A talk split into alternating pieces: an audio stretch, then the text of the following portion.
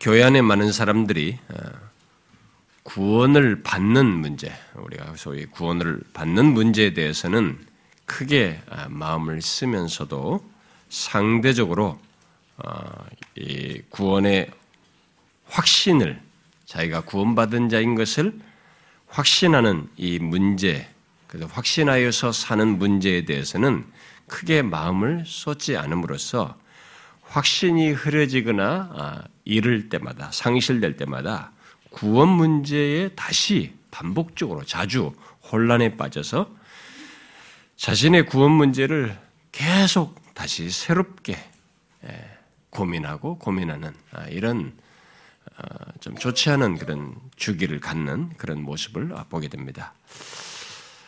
물론 이게 쉬운 구원, 예, 값싼 구원론에 빠져서 자신의 구원을 쉽게 단정하는 것도 문제이지만 구원받은 자가 자신의 구원을 확신하지 못하여서 계속 자신의 구원에 대해서 혼란과 반복적인 이 불확실성 속에서 교회 생활하는 것도 문제입니다. 우리가 이 시간에 연속적으로 살피고 있는 말씀은 음, 바로 그런 이 후자의 문제죠. 구원의 확신의 문제를 바로 그런 것을 예, 정확히 하고 어, 구원의 확신 속에서 풍성히 신앙생활을 하고자 하는 것입니다. 구원의 확신은 모든 신자들이 갖고 어, 누려야 할 것이지만 특히 지속적으로 어, 누려야 할 것이지만 안타깝게도 한때 큰 확신을 가졌던 사람도 여러 가지 이유로 아, 일시적으로 확신을 잃거나 흐려지는 경험을 하는 일이 있어서 어떤 사람은 또 상당히 오랫동안 지속적으로 어, 흐려지거나 상실하는 경험이 있어서 예수 믿는 자는 자신이 지금 구원의 확신에 가지고 있다 할지라도 어, 우리가 지금 살피고 있는 이 구원의 확신 문제를 알므로써 또다시 내가 인생 중에 주님 앞에 설 때까지 심지어 임종의 순간까지도 이런 문제가 발생됐을 때 우리는 여전히 신자로서 구원의 확신을 가지고 어, 누려야 하고 어, 그런 순간들을 지나야 하기에 지금 이런 내용들을 연속적으로 체계화해서 살피고 있는 것입니다. 우리가 최근에 살피고 있는 말씀은 확신이 흐려지고 상실하도록 하는 바로 여러 가지 이유들에 대한 것입니다. 지난 시간은 사단에 의해서 어, 의심으로 확신을 상실하는 일이 있다는 것. 그 중에서도 특히 사단이 광명의 천사로 가정하여 성경에 믿는 자들을 경고하기 위해서 하신 말씀들이 참 많은데 바로 이 경고하기 위해서 하신 말씀들을 예수 믿는 자 자신에게 적용하여서 믿는 자라 할지라도 네가 바로 이 대상이고 네가 바로 이 경고하는 사람이 바로 너다라고 함으로써 믿는 자라도 어, 구원에서 떨어질 수 있고 또 다시 회개할 수 없는 죄를 범한 자로 이렇게 생각하도록 함으로써 확신을 흔드는 일이 있다는 것을 어, 살폈습니다. 자, 이제 저는 지금까지 살핀 이 확신을 상실하게 하는 여러 가지 이유들로 말할 수 있는 것 중에 이제 그런 상실하는 문제에 대해서는 오늘 이렇게 마지막으로 그것과 관련해서 덧붙여서 알아야 할 좀 이렇게 간단간단하게 알아야 할 몇 가지 사실들을 이렇게 몰아서 살피고 다음 시간에는 그러면 어떻게 해야 되는지 이제 하우 쪽으로 다음 시간부터 넘어가도록 하겠습니다. 자, 오늘 살필 내용들을, 어, 내용들을 별것 아닌 것으로 취급할 수도 있겠지만, 아, 우리의 신앙 경험 속에서는 아, 그 내용들 중 그 어떤 것 하나라도 자기에게 해당되게 되면, 그로 인해서 확신이 흔들려서 상실날 수 있기 때문에 무시할 수 없는 것들이고, 그래서 꼭 좀 덧붙여야 할 것 같아서 제가 그런 내용들을 조금 간단한 것들을 함께 묶어서 이 시간에 어, 덧붙여 어, 말씀드리도록 하겠습니다. 오늘 우리가 읽은 마태복음 14장 본문은 지난 시간에도 제가 의심에 의해서 확신을 잃을 수 있다는 것을 말하면서 어, 읽었던 함께 봤던 말씀입니다. 아, 그런데 그 말씀에서 이 시간에 우리가 주목하려고 하는 것은 음, 예수님께서 그 말씀을 하시는 중에 확신을 확신을 가지고 있다가 확신을 잃은 그 순간에 믿음이 작은 자라고 말한 이 내용입니다. 물 위로 걸어오신 예수님이 아, 유령인 줄 알았지만은 주님이신 것을 알고 어, 베드로가 주님이시면 자기를 오라고 하달라고 해서 그래서 주님께서는 오라고 하셨고 베드로는 그 오라고 하시는 주님의 말씀을 따라서 물 위를 걷다가 바람을 보고 두려워해서 물 속으로 빠져들어갔습니다. 아, 그런 자신을 살려달라고 베드로는 주님께 요청을 했을 때 아, 주님 주님은 이 베드로의 손을 내밀어 붙잡으시면서 확신 속에 있던 그 확신을 가지고 걷던 이 베드로 어, 예수님이 이분이 바로 자기가 그 주님이시다라는 걸 확인한 뒤에 주님이신 것으로 인한 확신을 가지고 어, 걷다가 어, 이제 상실을 하죠. 확신을 상실하여서 하는 이런 경험을 순간적으로 지금 하게 되는데 아, 그 상실한 그 상황에서 무엇이 원인이었는지 주님께서 정확히 오늘 읽은 이 31절에서 말을 해주고 있습니다. 그런데 믿음이 적은 자요. 왜 믿음이 적은 자요? 아니, 믿음이 적은 자요. 왜 의심하느냐 하였느냐 이렇게 말을 하면서 그 원인이 무엇인지를 얘기하셨어요. 자, 우리는 이 말씀 속에서 작은 믿음이 확신을 잃게 하는 한 이유라고 하는 사실을 여기서 보게 됩니다. 우리 지난번 시간은 의심과 관련해서 얘기했는데요. 오늘 제가 여기서 주목하려고 하는 것은 이 작은 믿음으로 말하는 것입니다. 아, 우리는 예수님의 제자들이 음, 예수님께서 부활하시고 또 승천하신 뒤에 오순절일 날 이게 성령이 강림하여 어, 그 임한 성령으로 인해서 큰 확신과 믿음을 갖고 나아가게 되는 그 제자들의 변화를 보게 됩니다. 그렇게 오순절 성령이 임하여서 그들이 큰 확신과 믿음으로 가지고 나아가기까지 그 이전까지 그 예수님이 십자가에 죽으시고 그, 그 장면, 부활하신 주님을 만나기 이전까지 우리는 이 제자들의 모습에서 이들이 작은 믿음으로 행하는 것을 보게 됩니다. 그래서 예수님은 그리스도시요 어, 하나님의 아들이시라고 어, 어, 이렇게 예수님을 두고 이렇게 말을 한 뒤에 아, 이 마태복음 이제 16장에 그렇게 고백을 하고 예수님께서 아, 그런 고백을 했을 때 자신이 고난을 받고 어, 죽었다가 3일 만에 살아날 것을 미리 말씀하셨을 때 네, 베드로 같은 경우에 그리하지 마시라고. 그 일이 결코 주님께 미치지 아니할 것이다라고 하면서 예수님을 막아서는 장면을 우리가 보게 됩니다. 그런 모습에서도 또 그 뒤로도 제자들이 서로 천국에서 누가 크냐고 하면서 다투는 모습을 뒤에서도 또 보게 되죠. 또 예수님께서 잡히셨을 때 다 도망하여 도망한 것들 그리고 베드로는 세 번씩이나 저주하며 부인한 이런 내용 등은 모두 그들이 작은 믿음을 소유하고 있었다는 것을 말해 주는 것입니다. 이런 사실은 우리의 믿음이 작은 믿음으로 말하는 상태가 있을 수 있다라는 것을 우리가 어, 알 수가 있게 되고 그 상태에 머물 때 우리들의 모습이 어떠할지를 보여주는 내용들이기도 합니다. 어떤 모습을 갖게 될까요? 작은 믿음을 가지고 있을 때 어떤 모습을 갖게 될까요? 주님과 함께하며 어, 이런 저런 것들을 많이 경험을 하고 어, 예수님께서 기적을 행하시고 뭐 물리를 걸으시고 죽은 자를 살리시고 이런 것들을 많이 보지 않습니까? 주님과 함께하면서 이런저런 것들을 경험하고 복된 것들을 맛보고 어떤 놀라운 일들을 보면서 체험을 해도 어, 여러 가지 조건과 이유로 쉽게 흔들릴 수 있고 확신 또한 잃을 수 있다는 것입니다. 작은 믿음으로는 믿음이 작은 상태는 이제 예수 믿은 지 얼마 되지 않아서 작은 믿음일 수도 있고, 특히 예수 믿은 지 얼마 되지 않아 그의 전 삶의 여정을 놓고 볼 때 아직 받은 은혜의 분량이 작고 연약하여서 그럴 수도 있고요. 또 세월이 제법 지났는데도 주님이 베푸시는 은혜 안에서 지속적인 성장을 하지 않아서 작은 믿음일 수도 있습니다. 얼마든지 가능한 얘기예요. 저도 지금까지 교회 사역 해 보면은 교회에서 오랜 세월 하셨다는데 교회에서 중직 직분까지 받으셨다고 하는데 진짜 작은 믿음 수준에 머무신 분도 보거든요. 그럴 수도 있는 거죠. 중요한 것은 믿음이 작다고 할 상태에 있게 되면 아직 성숙하지 못한 어린아이들에게서 흔히 보듯이 그 주의가 산만하고 쉽게 유혹에 넘어질 수 있고 상대적으로 성숙한 사람과 달리 이게 기복이 심하고 쉽게 흔들리는 것을 보게 됩니다. 그래서 바울은 에베소 4장에서 에베소 교회 성도들에게 우리가 이제부터 어린아이가 되지 아니하며 하여 사람의 속임수와 간사한 유혹에 빠져 온갖 교훈의 풍조에 밀려 요동하지 요동하지 않게 하려 한다. 이게 흔들리고 이게 그렇게 쉽게 흔들리지 않도록 하고자 한다라고 말을 한 것을 보게 됩니다. 믿음이 작은 상태는 정말 영적으로 어린아이 같아서 이렇게 쉽게 흔들리지 요동할 수 있는 것이죠.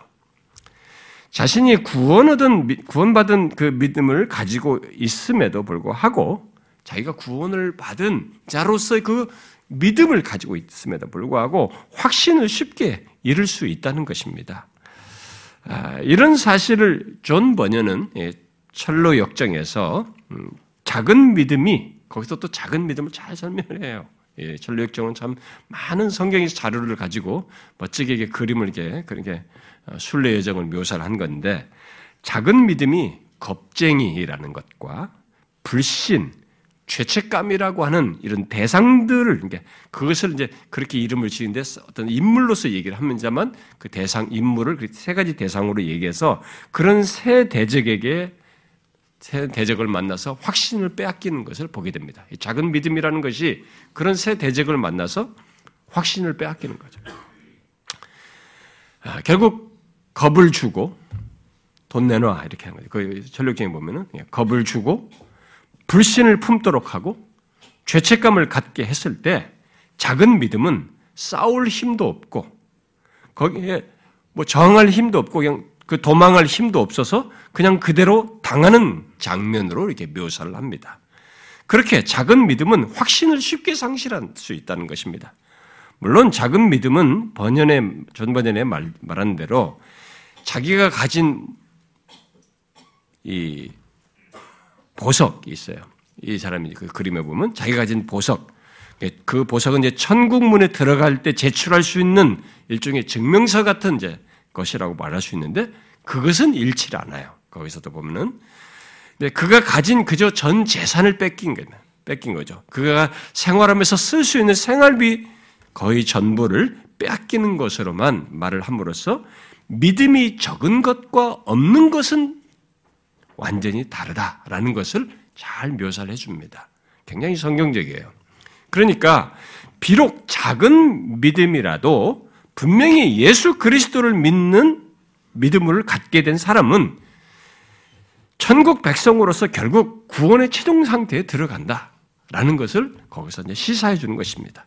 그러나 이 번연은 작은 믿음을 가진 상태에서는 지금 이런 새 대적을 만났을 때 쉽게 빼앗기듯이 여러 가지 시험과 반대와 이유들로 확신을 상실하여 마치 그의 전 재산, 곧 이 생활비를 다 빼앗겨서 겨우 푼돈만을 남은 상태에서 이 길을 가야 할 정도로 슬프고 비참해질 수 있다는 사실을 시사해 주고 있는 것입니다.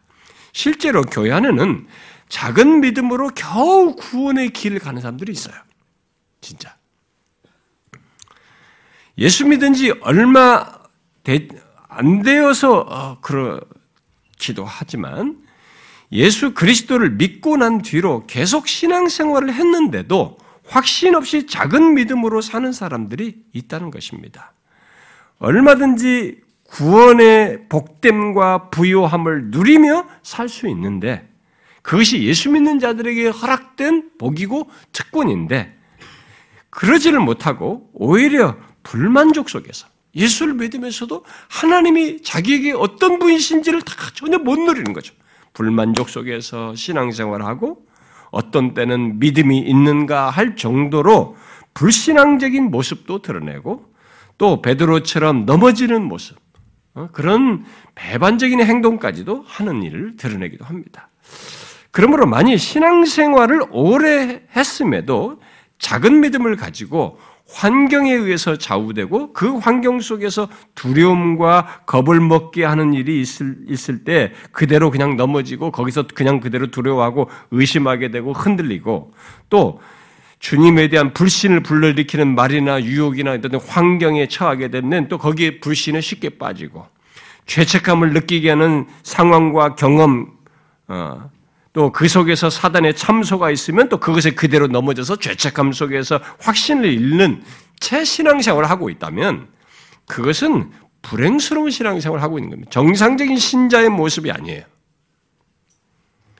즉, 거기서 속히 벗어나야 할 그런 상태를 가지고 있는 것입니다. 예수 믿는 신자이면서도 작은 믿음으로 계속 구원의 여정을 가는 것은 결코 성령께서 원하시는 바가 아닙니다. 그래서 믿음의 여러 가지를 더하라는 얘기를 베드로서에서 말을 하고 있는 것이죠. 그래서 구원 얻은 믿음을 가진 자, 곧 구원받은 자의 여정은 작은 믿음으로 확신 없이 비참하게 가는 여정이 아니다는 것입니다.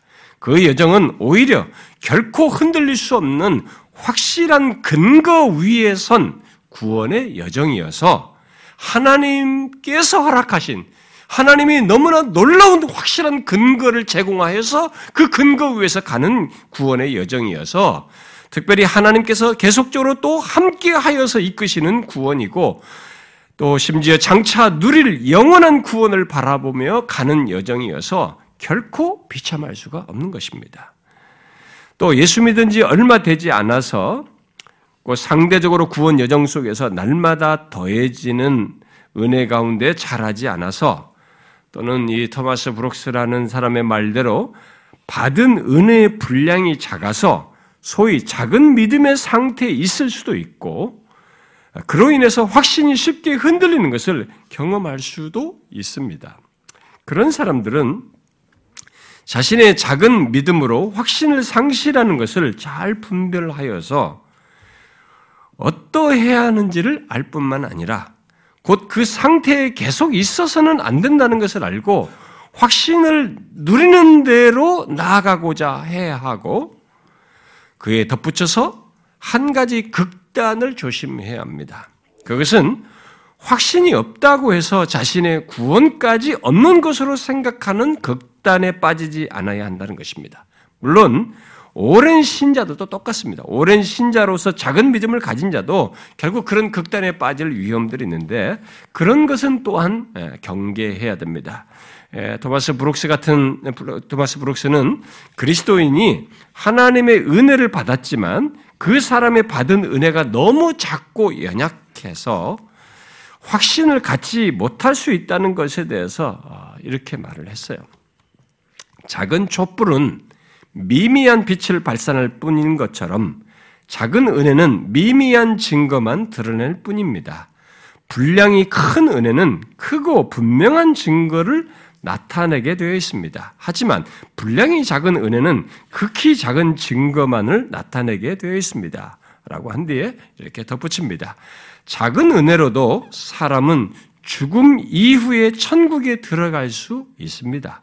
하지만 이 땅에서 천국을 누리도록 만들어주는 것은 큰 분량의 은혜입니다. 작은 은혜로는 아주 작은 분량의 평화만 얻을 수 있습니다. 작은 보석은 광채와 광의가 조금밖에 나지 않습니다. 작은 은혜는 이와 똑같습니다.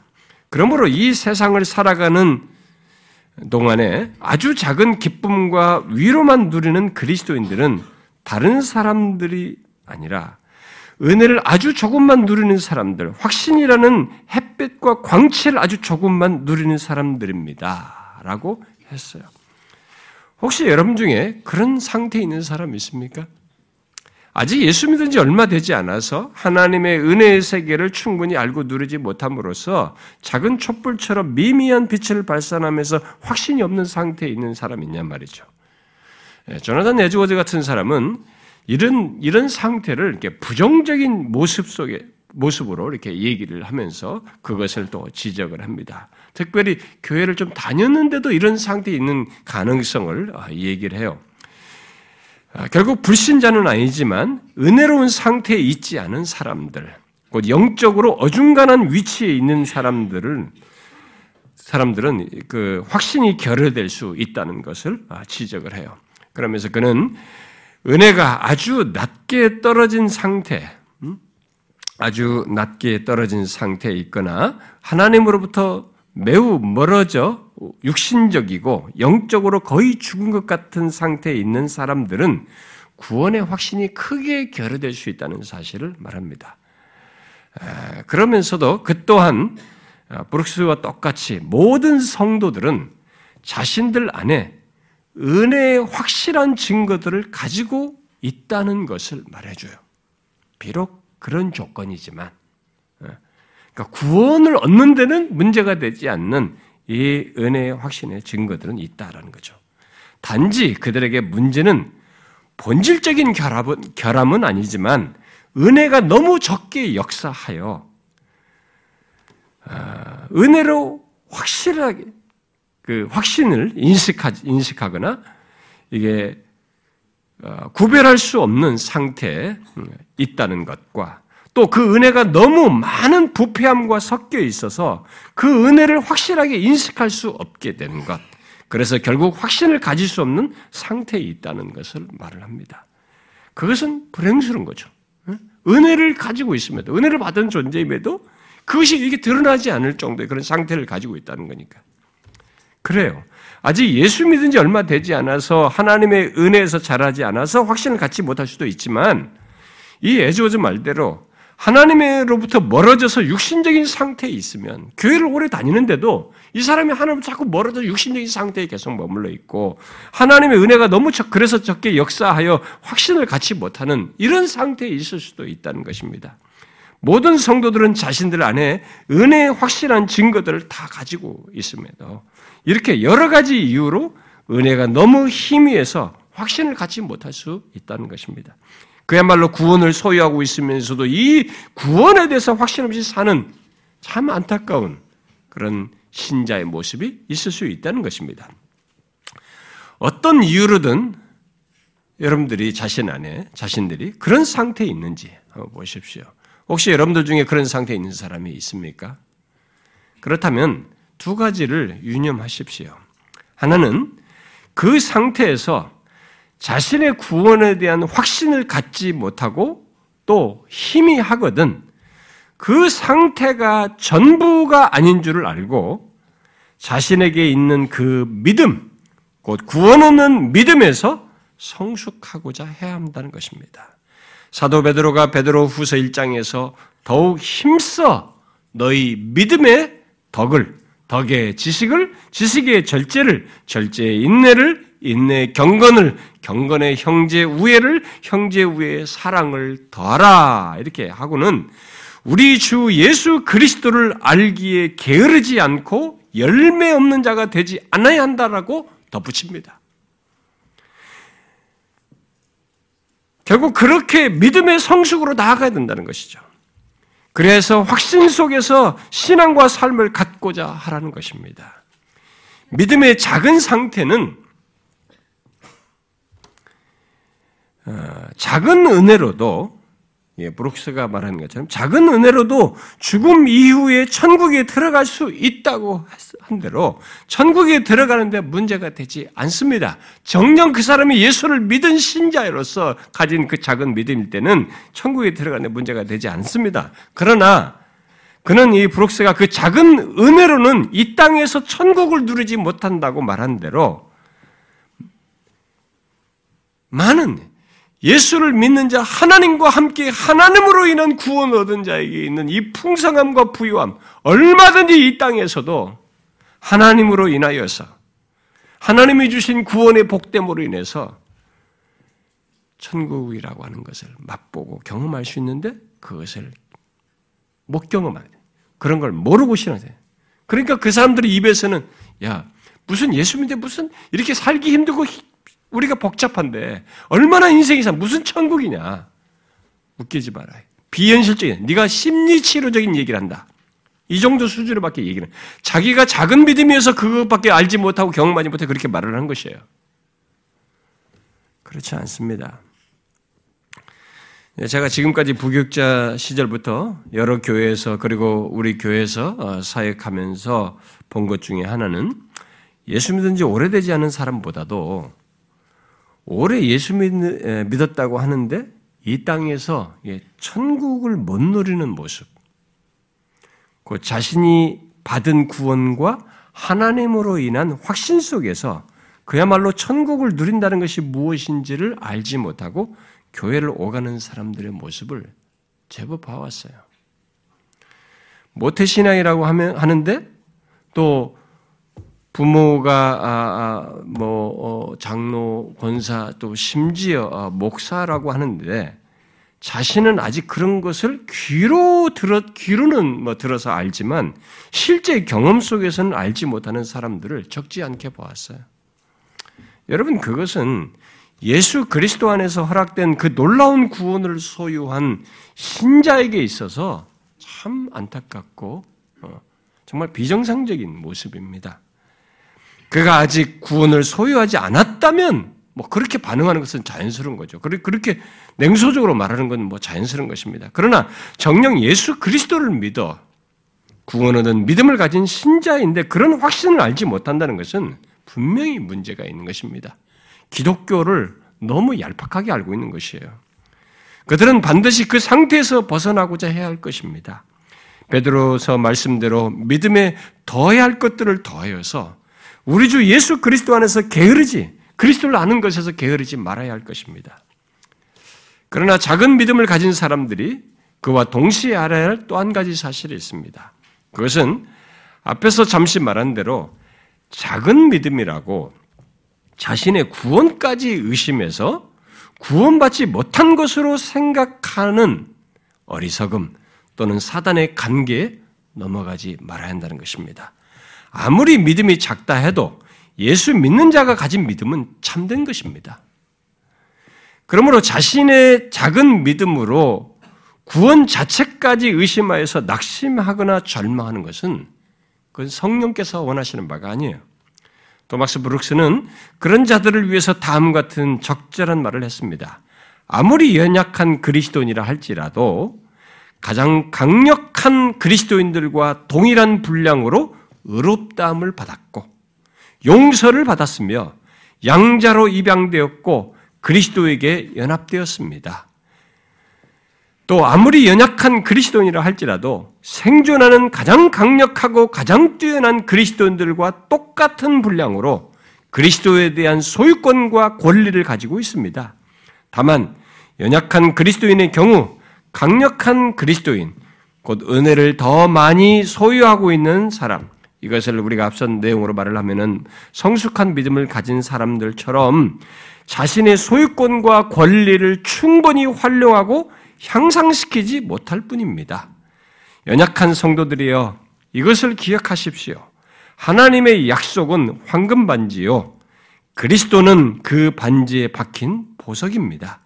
여러분은 그 보석을 믿고 안심해야 합니다. 여러분은 결코, 여러분들은 계속 넘칠 수 있는 은혜를 소유하고 있습니다. 또 여러분의 영혼은 안전하고 행복할 수 있는 은혜를 소유하고 있습니다. 비록 작은 믿음이라도. 여러분, 작은 믿음이라도 이런 놀라운 지위와 복을 소유하고 있는 것입니다. 성숙한 믿음을 가진 신자와 신실한 믿음의 탁월한 우리 옆에 있는 주변의 성경이 기록된 믿음의 11, 히브리 11장에 나오는 믿음의 사람들, 이런 사람들이 가진 똑같은 그리고 그 후대 교회사 속에서 탁월한 많은 믿음의 선배들과 똑같은 그리스도에 대한 소유권과 권리를 가지고 있는 것이에요. 똑같은 분량으로 가지고 있는 것입니다. 차이가 있다면 믿음이 작은 자는 그리스도의 복된 지위와 그리스도에 대한 소유권과 권리를 충분히 활용해서 더 풍성히 누려야 되는데 그걸 못 누린다는 거예요. 어리석게도. 그러므로 작은 믿음으로 자신의 구원까지, 그 자신이 의롭담을 얻은 것까지 그리스도에 대한 소유권과 권리까지 없는 것처럼 알고 의심하면서 낙심하는 것은 바른 것은 아니에요. 바르지 않습니다.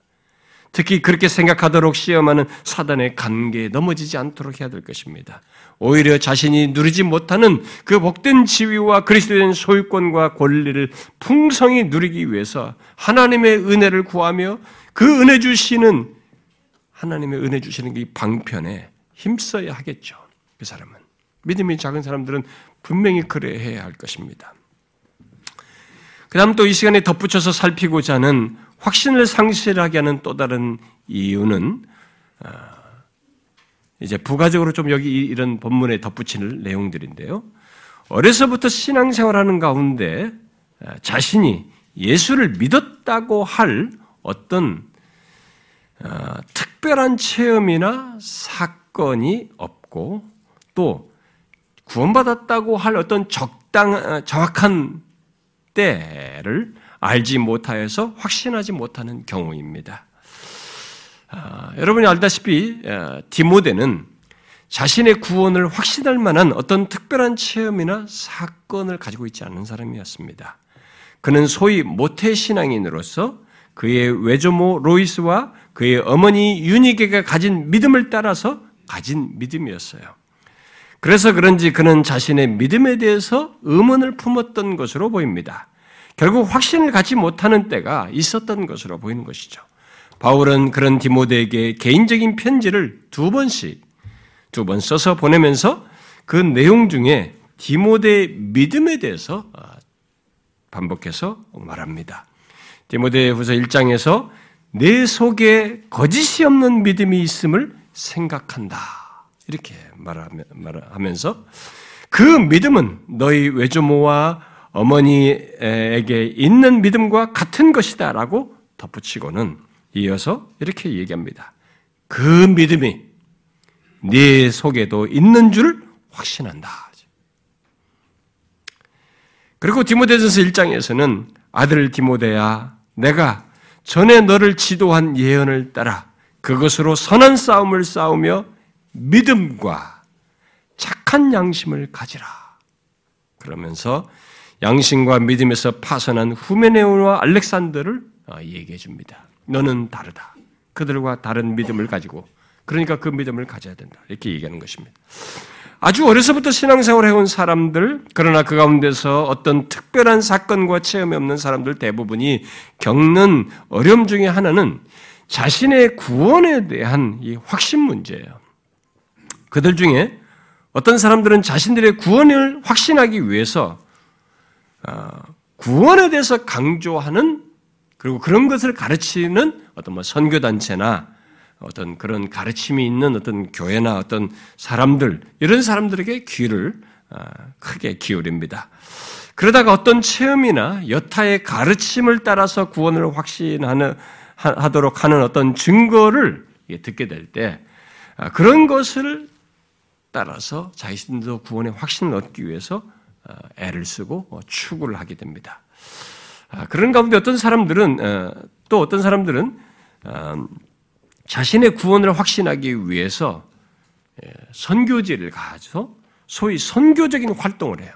그렇게 하면은 그렇게 하다가 또 그런 것을 경험하고 거기서 어떤 것을 가질까봐 그런 기대 속에 가서 선교지에 가서 막 열심히 봉사해요. 섬기면서. 그러나 바울은 디모데에게뿐만 아니라 그 어디에서도 또 성경 어디에서도 구원의 확신을 위해서 어떤 체험이나 활동 또는 어, 외적인 고백 등을 이렇게 어, 증거로 제시하라고 말하고 있지 않습니다.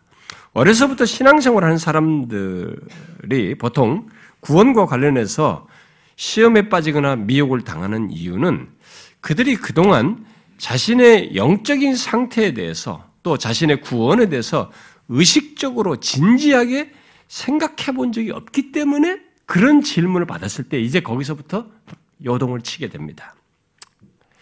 자, 그 상태에서 그들은 보통 자신에게 특별한 체험이나 사건이 없다는 것 때문에 구원받은 자에게 있는 증거들이 자신에게 없어 보여서든 확신을 갖지 못하는 모습을 이렇게 드러내요.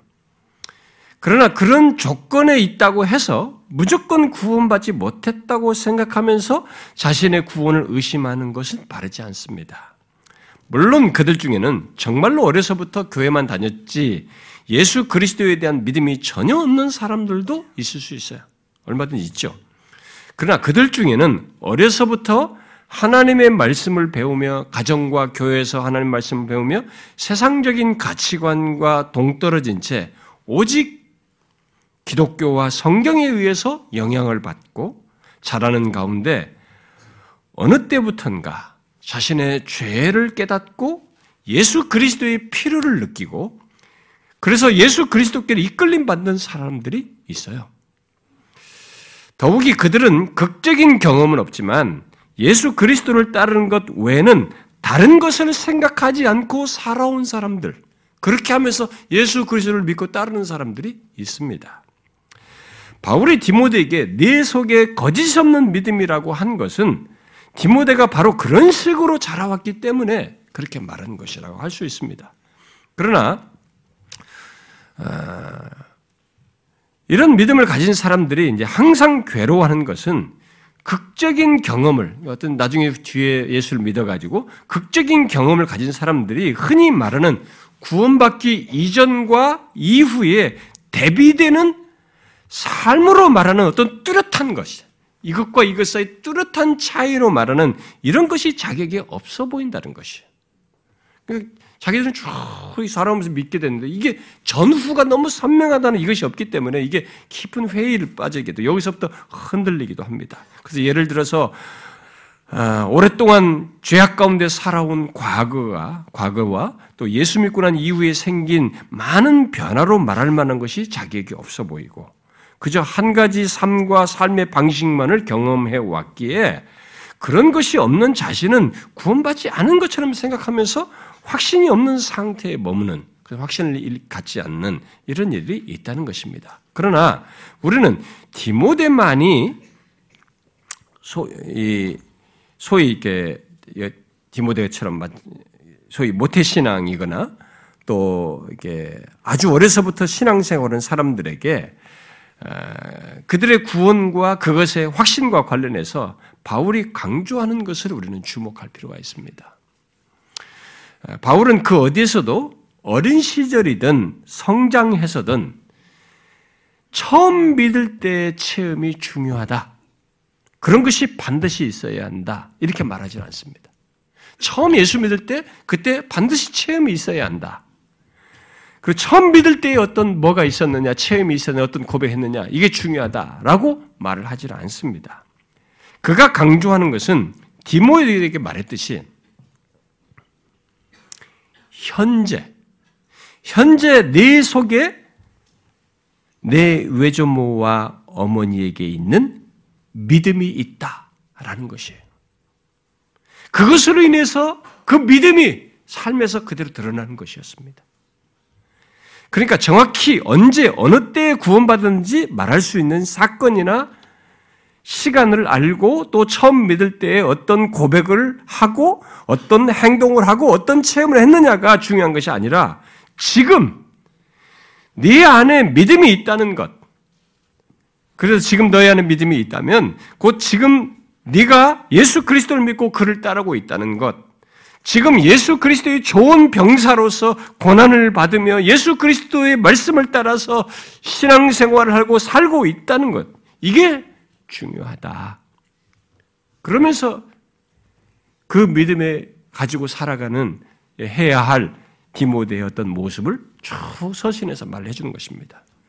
그래서 디모데 전후서는 디모데가 현재적으로 그런 자로서의 믿음의 길을 가며 선한 싸움을 싸우는 자라는 것을 그리고 그렇게 해야 된다는 것을 강조하고 있습니다. 그러므로 어려서부터 신앙생활을 해온 사람들, 그러나 극적인 경험이 없는 사람들에게 중요한 것은 언제 어느 때에 구원받았는가. 각등 구원받으 그러거든요. 구원, 구원받을 때는 그 언제 구원받은 그 때가 있어야 된다. 기억해야 된다. 그것이 없으면 구원받은 게 아니다. 이렇게 언제 어느 때를 자꾸 주장을 해요. 근데 바울이 언제 언제 어느 언제 어느 때 구원받았는가 또 어떤 체험이 있는가 등등 이 과거의 무엇이 아니고 이 확신과 관련해서 말을 하는 것은 그거예요. 우리들의 신자됨의 현재적인 조건과 관련 강조하는 것은 과거의 무엇이 아니고 현재예요. 현재 그런 그렇게 특별한 것이 없이 자라온 그 배경 속에서 현재 자신이 무엇을 믿고 어떤 삶을 사는가 이게 중요하다는 거죠. 현재 예수 그리스도가 자신을 죄에서 구원하신 것을 분명히 믿고 바로 그 예수 그리스도가 현재 자신의 존재와 삶의 주로 로드로 말이죠. 주인 것을 믿고 따르고 있다면 그는 그 어떤 특별한 경험이 없어도 구원받은 자로서 자신의 구원에 대한 확신을 가져도 된다는 것입니다. 비록 어렸을 때는 예수님이 자신의 주가 되신다는 것을 잘 모르고 뭐 예수님이 나의 로드고 뭐 로드십이 뭐고 이런 거 잘 모르고 그저 주님의 말씀에 순종하는 것 정도로만 알고 살아온 사람들이 있어요. 그렇게 자라올 수 있는 거죠. 실상은 예수님을 자신의 주로 믿고 따르는 것에 해당하는 것인데 또 예수님께서 자신의 죄를 지심으로 자기의 죄를 용서하시고 죄와 사망에서 구원하셨다는 것 정도로만 알 뿐이지 그 그렇게 하게 하신 그리스도의 그 대속의 진리를 상세히 알지 못하고 이렇게 신앙생활하며 자라올 수도 있는 것입니다. 그러나 하나님은 그런 조건에도 충분한 지식이 없는 조건에서도 자기가 죄인인 것을 알고 그래서 자신의 죄를 회개하여 예수 그리스도를 믿어 그런 자신을 구원해 주실 분으로 예수님이 그럴 분으로 믿는 그 믿음을 주실 수 있는 거예요. 그런 믿음을 가지고 자랄 수 있는 것이죠. 구원은 구원에 대한 지식을 다 알아서 받는 것이 아니기에 어렸을 때 구원주 예수 그리스도를 단순하게 알고 믿고 회개함으로써 얼마니 그 조건에서도 받을 수 있는 것입니다. 제가 10살 때 회심할 때에도 비록 그 저에게 이전에 없던 일이 있었다는 면에서 극적인 면이 있긴 했지만은 그때 저는 예수 그리스도의 대속의 진리, 오늘 우리 로마서 설명하면서 하는 것 같은 이런 대속의 진리를 충분히 알, 알, 알므로써 있기 때 아는 가운데서 어떤 경험을 한 것이 아닙니다. 그것을 이해함으로써 회심하게 된 것이 아니에요. 그저 말씀을 듣고 기도하는 가운데 내가 죄인인 것을 깊이 정말 그 어린 나이지만 통렬하게 깨닫고 그런 나를 구원하실 분은 예수님이라는 것 어? 그것을 그대로 믿었어요. 믿어졌죠. 그게 전부였습니다. 그런 은혜 때 저는 이게 정말 사실인지 결과적으로 그것이 무엇인지도 다 몰랐지만 그것이 내게 있고 난 뒤로는 정말 구름을 나는 것 같은 기쁨을 한동안 경험하고 아, 이렇게 신앙 여정을 아, 했던 것으로 보여집니다. 근데 항상 그런 것이 항상 신앙의 여정에는 극적이고 놀라운 은혜가 있고 난 다음에는 예외 없이 사단이 찾아와요. 음, 그런 걸 넘어지는 일이 그 뒤에 있었습니다만 일단 어려서부터 신앙생활을 해온 사람들 중에는 저 같은 뭐 나름 조금 어떤 전과 후가 다르다고 하는 극적인 체험이 없다 해도 어려서부터 자신이 죄인인 것을 알고 그런 자신을 하나님께 아뢰며 예수 그리스도만이 자신을 죄에서 구원하실 분으로 믿고 어, 그렇게 나아가는 그런 사람들이 얼마든지 있을 수 있습니다. 물론 그들은 성인이 됐을 때 그렇게 자시, 자기가 자라온 자신의 신앙과 삶이 과연 진짜인지 정말 자신이 회개하고 예수를 믿은 자인지 의문을 가질 수 있어요. 왜냐하면 그때와 지금 깨달은 지식의 분량을 보니까 이 정확하고 또 풍성한 것을 보니까 이건 너무 미미해 보이거든요. 그래서 거기서 이런 비교 속에서 자신이 또 다시 확신을 갖지 못하는 이런 일이 발생될 수 있습니다. 지금 커서 알게 된 명확한 진리, 그것이 회개에 대한 것이든 그리스도의 구속에 관한 진리든 간에 의롭다 하심 얻는 진리 등 뭐 그런 진리들에 비추어 보면 자신이 이전에 알았던 과거의 모든 것은 너무 단순하고 간단해서 아 이거 아닌 거 아니야? 이런 의문을 빠져서 확신을 잃는 경우도 있습니다. 그래서 자신의 과거 모습은 그리스도인이 되기에 또 구원받기 받았다고 하기는 너무나 단순하고 충분하지 못하다 이렇게 흔히 생각하는 거죠. 물론 우리는 거짓된 구원의 확신을 가진 사람들이 자신의 지난날의 교회 경험, 그저 교회 생활하면서 쭉 자라온 것 속에서 알고 가진 것에 기초해서 자신의 구원을 확신하는 잘못을 범하는 것을 우리가 알고 경계해야 됩니다. 그것은 분명히 잘못된 거예요. 근데 그들은, 그들은 특징이 있어요. 거짓된 확신은 이미 얘기했다시피 자기가 어려서부터 지난날의 교회 경험에서 알고 경험한 자신의 그 경험의 기초에서 거의 확신하는 겁니다. 그래서 어떤 체험이나 이런 것의 기초에서 주로 확신을 갖는 거죠. 그러니까 다르죠. 거짓은 지난번에 다 얘기했다시피 거짓과 참된 핵심은 기초에서 다릅니다. 근데 여기서 지금 강조하는 것은 과거에 내가 구원에 대한 진리를 얼마나 체계적으로 또 풍성하게 알고 회개하며 예수 그리스도를 믿었는가로 구원을 말할 수 없고 또 내가 과거에 얼마나 알고 또 그때 과연 내가 얼마나 진지했고 또 그때 내가 나의 동기가 얼마나 순전했느냐를 가지고 간단히 구원, 구원을 말할 수가 없고 과거를 떠올려서 모든 것을 재구성할 수 있는 여지가 있기 때문에 그것만을 가지고 구원을 말할 수는 없어요.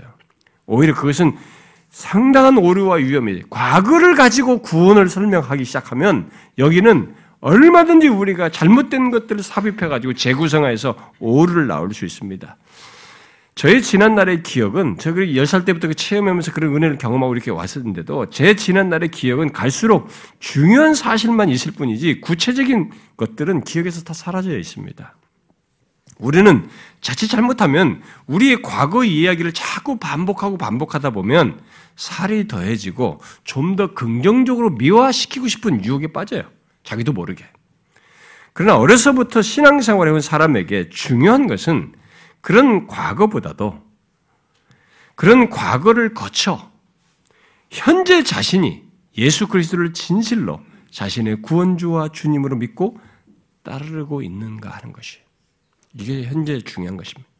그러니까 예수 그리스도가 나 같은 죄인을 위해서 십자가에 달려 죽으심으로 죄를 사하시고 사망에서 건지신 것을 믿고 그렇게 생명을 내주신 주님을 사랑하며 그 주님을 인하여서 살아가고 있는 가 그분을 의지하면서 그분을 인하여서 삶을 살아가는가라는 것이죠. 과거의 그 어떤 것보다 더 중요한 것은 현재 자신이 그러한가 하는 것이에요. 거짓된 구원의 확신을 가진 사람들은 놀랍게도 자신의 지난날의 신앙 배경이든 경험이든 그런 것들을 이렇게 재구성하여서 붙들고 의지합니다. 그러면서 자신의 신앙과 배경에 근거한 신앙, 구원의 확신을 거의 갖죠. 아니에요. 과거가 어떠하든 예수 그리스도 안에서 보며 현재 나의 구원의 확실함을 주님을 믿고 의지하는 것, 또 그를 사랑하여 따르는 것이 중요한 것입니다. 모태 신앙 이후로든 또 믿는 가정에서 어, 또 교회에서 이렇게 성장하면서 하나님의 말씀을 들으며 자라온 가운데서 어떤 극적인 경험이 없어도 계속 예수 그리스도를 알고 그를 자신의 구원주로 믿으며 현재 그분을 의지하면서 살아가고 있다면 그가 가진 구원은 확실한 것이에요. 확실한 것입니다. 이런 부분에 대해서 확신과 관련해서 우리가 상실을 할 수 있기 때문에 그런 성장 과정 때문에 확신을 갖지 못하는 일이 있기 때문에 여러분들 이 부분을 정확히 정리할 필요가 있습니다. 그 다음에 구원의 확신을 상실하게 하는 이유로서 덧붙여서 말할 이렇게 두세 가지 간단, 간단한 사실만 덧붙이고 마치겠는데요. 하나는 잘못된 가르침이나 결함이 있는 가르침으로 인해서 확신을 잃을 수 있다는 것입니다. 이것은 주로 말씀을 전하는 저 같은 사람, 목회자, 가르치는 이 사역자들로 인해서 발생되는 것인데 보통 구원을 너무 주관적인 증거 차원에서만 가르치기 때문에 발생되는 것입니다.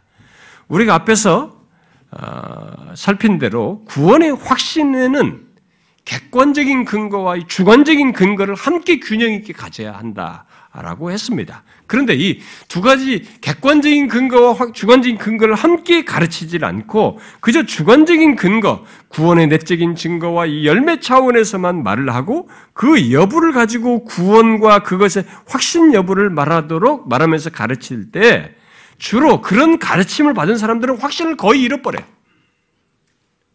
확신을 상실하게 됩니다. 흐려지거나 상실해요. 그럴 경우 사람들은 자신의 구원 문제와 확신 여부를 예수 그리스도께 집중하는 것이 아니라 이 내적인 증거로 말한 것들로 인해서 자기 자신의 모습과 상태에 집중함으로써 확신이 흐려지고 상실하게 되는 것입니다. 물론 자신 안에서 주관적인 증거를 살피는 것은 필요해요.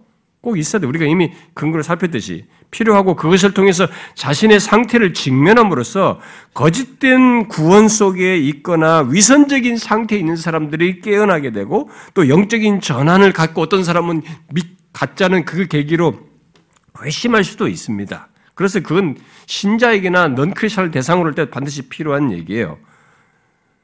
그러나 주관적인 근거에만 치우쳐서 가르치고 어, 그것에 의해서 우리를 보게 하게 되면 확신이 없어요. 확신을 갖지 못하는 것입니다. 설사 구원을 얻은 신자, 구원은 믿음을 가진 신자라 해도 아니 확신을 가진 신자라 할지라도 계속 이 주관적인 근거만 가지고 들이밀면 이것도 없고 저것도 없어 보여요. 그래서 확신이 흐려지고 이렇게 되는 것입니다. 그러므로 우리는 균형을 이르는 가르침과 그야말로 결함이 있는 가르침과 사역을 분별해야 됩니다. 그래서 제가 여러분들에게 항상 설교, 말씀을 이렇게 주중에 균형을 자꾸 하는 것이에요. 그리고 이 시리즈도 할 때도 이쪽 얘기하면 그 다음 연결할 때는 조금 다른 걸 하는 겁니다. 칭의만 얘기하면 사람들 성화를 잊어버려요. 성화만 얘기하면 또 칭의를 잊어버리는. 우리는 그렇게 어리석어요. 항상 이 균형을 필요로 하는 것이죠. 객관적인 근거와 함께 주관적인 근거를 함께 보고 가져야 하는 것입니다. 그 다음 또 다른 이유로 간단하게 말할 수 있는 것은 아이를 출산해서 키우면서 이전에 가졌던 은혜의 누림이 사라지고 대신 아이를 키우느라 은혜의 방편들, 곧 예배와 말씀을 듣고 나누는 것, 기도와 교제 등을 통해서 이전에 공급받으면서 누렸던 것을 한동안 방해를 받음으로써 확신을 상실하는 그 케이스들이 있어요. 그런 사람들이 있습니다. 물론 어떤 엄마들은 아이를 낳아 키우면서도 여전한 사모함으로 비록 이전 같지는 않지만 계속 은혜의 방편들을 최대한 충실함으로써 큰 문제 없이 여전히 구원의 확신을 갖고 신앙생활 하는 사람들이 있습니다. 우리 교회 성장하는 과정에 그런 사람들이 그동안 제법 있었던 것을 저는 알아요. 그러나 분명히 어떤 엄마들은 아이를 낳아 키우는 몇 년의 그 기간 동안 조금 자라기까지 이전에 갖고 누렸던 것을 경험하지 못함으로써 영적인 침체에 빠지고 그 가운데서 자신의, 자신의 바닥을 경험하면서 구원의 확신이 흐려져요. 상실하는 경험을 합니다. 보통 아이가 자랄 때까지 시간이 걸리기 때문에 그 기간 동안에 그런 상태에 계속 떨어지는 엄마들이 있어요. 그래가지고 어떤 사람들은 우리 교회는 그래도 분위기가 좀 계속 이렇게 멋진 은혜 받으려는 분위기지만은 어떤 사람은 그렇게 하다가 아이 키우다가 신앙을 교회를 한동안 떠나요. 그런 사람도 있습니다. 그럼 어떻게 해야 되겠어요? 아이를 낳아 키우면 무조건 영적인 침체에 빠지고 확신이 흐려지고 상실되는 상태로 나아가는 것이 당연하다. 어쩔 수 없다. 그 얘기입니까? 그건 아닙니다. 아이를 키우던 1세기 당시의 그 네로의 당시의 그리스도인들처럼 불시험이 있는 현실 속에서 살던 큰 환란과 시련과 많은 고난을 겪던 예수 믿는 우리는 구원의 확신을 가질 수 있고 또 가져야 하기에 사도 베드로는 1세기 성도들에게 말한 거냐. 더욱 힘써 너희 부르심과 택하심을 굳게 하라. 그리고 어려움 가운데 있는 사람들에게 그 조건의 사람들에게 말을 한 것입니다. 그러므로 환경을 이유로 확신이 없는 신앙과 삶을 정당화하며 그렇게 사는 것은 사단의 관계에 따른 것이고 성령께서 말씀을 통해서 의도한 바가 아니에요. 근데 우리들 중에도 아직 그런 분들이 있을 수 있거든요. 아이 키우면서 영적인 침체, 확신이 없는 모습으로 나아가는 사람들이 있을 수 있어요. 아니에요. 오히려 우리는 그런 조건에서 계속 확신 속에서 신앙과 삶을 가질 길을 찾아야 합니다. 뭐겠어요? 바로 그런 조건 속에서도 자기 아이에게 계속 수유하면서 이유식을 먹여야 하듯이 은혜의 공급이 끊어지지 않고 계속 공급받는 길을 찾아야 돼요. 계속 은혜 공급을 받기 위해서 최소한의 시간이랄지라도 말씀을 읽고 그 또 듣고 하나님께 기도하는 것을 멈추지 말아야 합니다. 구원의 확신이 흐려지지 않도록 하기 위해서 열악한 조건에 있는 엄마들일수록 뭐 그 외에 다른 사람도 마찬가지지만 그 사람일수록 하나님의 말씀으로부터 멀어지는 날이 단 하루도 있어서는 안 돼요. 열악한 조건이 있는 사람일수록 그래야 됩니다. 말씀을 읽을 수 없는 조건에 있다면 아이를 키우면서 누워있는 상태에서라도 말씀을 들음으로써 언제, 어찌하든지 은혜의 공급이 끊어지지 않도록 해야 하고 움직일 수 있을 때에는 하나님의 말씀을 듣고 나누는 자리에 기꺼이 수고해야 돼요. 그래서 멀어지지 않도록 해야 됩니다. 왜냐하면 하나님의 말씀으로부터 멀어진 사람에게는 특별한 해결책이 없어요. 여러분, 기독교 안에서 신앙의 세계는 변함없는 진리예요. 하나님의 말씀으로부터 멀어지면 장사가 없어요. 예외 없습니다. 아무리 놀라운 영적인 체험으로 신앙이 성숙했던 사람이랄지라도 그 사람이 하나님의 말씀으로 멀어지면 왜 없어요. 영적인 하얀 곡선을 걷게 되는 것입니다. 하나님의 말씀으로부터 멀어지면 어떤 조건에 있든지 영적으로 부정적인 일들이 내 안에서 생겨나는 것을 다 경험하게 됩니다. 원, 생각지도 않았던 의심, 불만, 불평, 확신의 상실, 그리고 교회 공동체로부터 자꾸 멀어지고 교회를 거북스러워하게 되고 온갖 사단에 의한 방해까지 잡단 부정적인 생각까지 내 안에서 일어나서 혼란에 빠져요. 예외가 없습니다. 이 영적인 역사의 세계에서는 변함없는 사실이에요. 앞선 모든 수천 년의 모든 신자들이 다 경험했고 성경이 말해주는 바입니다. 그러니 매일 아이에게 음식을 먹여야 하듯이 매일 단 하루라도 빠지지 않고 하나님의 말씀을 가까이 하셔야 합니다. 자꾸 아이, 아이, 아이, 아이, 아이 타령할 게 아니에요. 그렇지 않아요. 자신의 심령을 하나님께 아뢰면서 은혜를 구함으로써 확신이 흐려지고 상실되지 않도록 하셔야 합니다. 그 조건에서도. 성경은 그걸 얘기해요. 이제 마지막으로 한 가지만 간단히 사실 덧붙이고 어, 끝내겠습니다. 확신을 상실하게 하는 이유로서 꼭좀 좀 덧붙이고 싶은 간단한 사실은 사실은 큰 내용인데 제가 여기에 간단히 덧붙이는 겁니다. 우리의 구원이 하나님의 주권적인 구원이라는 것. 바로 하나님의 주권적인 은혜에 따른 구원이라는 것을 확고히 믿지 않을 때예요. 교회당 안에는 우리의 구원이 하나님의 주권적인 은혜로 된 것이어서 구원, 우리의 구원은 이 구원을 얘기하려면 나의 구원을 말하면 하나님의 주권적인 것에 의한 것이다라는 이 사실을 정확히 알지 못하면서 신앙생활하는 사람들이 굉장히 많습니다. 그리고 그렇게 가르치는 이 교파들도 있기 때문에 상당히 많아요. 로마서 11장에서 사도 바울이 분명히 얘기했죠. 하나님의 부르심에는 후회하심이 없다라고 그랬습니다. 우리의 구원은 그렇게 부르신 하나님에 의해서 확고하다는 것입니다. 우리의 구원은 하나님께서 예수 그리스도 안에서 우리 죄를 속하고 의롭다 할 모든 근거를 다 마련하고 값없이 은혜로 믿는 모든 사람들에게 허락하신 것입니다. 그야말로 우리가 무엇을 해서 받은 것이 아니고 하나님께서 독생자를 보내어서 우리의 죄를 담당하게 하심으로써 그분 안에서 주신 것이에요. 그래서 성경은 우리가 구원 얻는 것을 말할 때 모두 성부 하나님이든 성자 성령 하나님이든 하나님을 주어로 기술하는 것입니다. 그래서 바울이 디모데후서 1장에서 하나님이 이렇게 얘기죠. 하나님이 우리를 구원하사 거룩한 소명으로 부르심은 우리의 행위대로 하심이 아니요 오직 자기의 뜻과 영원 전부터 그리스도 안에서 우리에게 주신 은혜대로 하심이라. 구원의 확신은 바로 이러하신 하나님, 바로 자기 뜻과 영원 전부터 그리스도 안에서 우리에게 주신 은혜대로 구원하신 하나님의 주권 때문에 갖는 것이에요. 내가 뭘 해서 내가 예수 셨자도 모르는데 내가 모르는 조건에서 갑자기 예수 믿고 싶어서 그러지 않아요.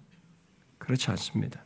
그런데 사람들은 구원을 말하면서 이렇게 하나님의 주권적인 구원적인 것을 믿지 않고 자신의 무엇 안에서 자꾸 구원을 보다 보니까 그것에서 좌우돼요.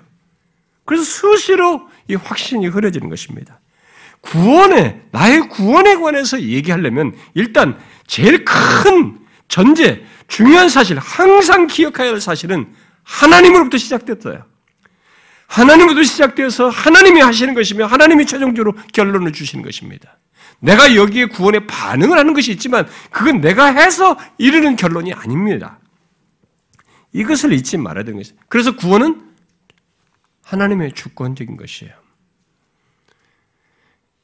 하나님께서 창세전에 에베소 1장에서 말하는 하나님께서 창세전에 뜻하셔서 주신 것이고 오직 자기 뜻과 영원 전부터 그리스도 안에서 우리에게 주신 은혜대로 주신 것입니다. 자신의 구원을 말하면서 이 사실을 믿지 않거나 붙들지 않는 사람은 언제든지 흔들릴 수 있어요. 확신을 상실할 수 있습니다. 여러분 잊지 마십시오. 예수 믿는 우리의 구원은 처음 우리를 택하신 것에서부터 부르시고 거듭나게 하시고 의롭다 하시고 그리스도와 함께 하늘에 앉히시고 영화롭게 하시는 것 다 하나님께 달린 것이에요. 그분의 주권에 의한 것입니다. 그래서 항상 자기의 구원을 생각할 때 나를 먼저 생각하는 게 아니에요. 자기의 구원을 생각하려면 항상 하나님을 생각해. 나를 부르시니까. 나를 이렇게 이끄시니까. 나를 의롭다 하시니까. 나를 영화롭게 하시고 최종적으로 이끄실 하나님이 이렇게 하나님의 주권으로 구원을 이해하고 바라보아야 되는 것입니다. 그래서 어떤 조건에서든 내가 좀 심리적으로 답답하든 환경적으로 열악하든 어떤 조건에서든 나의 구원을 생각할 것이면 나를 먼저 생각하기 전에 나를 구원하신 주권자 하나님을 먼저 생각하셔야 됩니다. 여기서 확신을 가질 수 있는 거예요. 이 부분에서 흔들리면 확신이 흔들립니다. 잊지 마십시오. 우리의 하나님은 부르시고 후회하시는 분이 아닙니다. 부르신 자는 끝까지 구원하시는 주권자 하나님입니다. 기도합시다.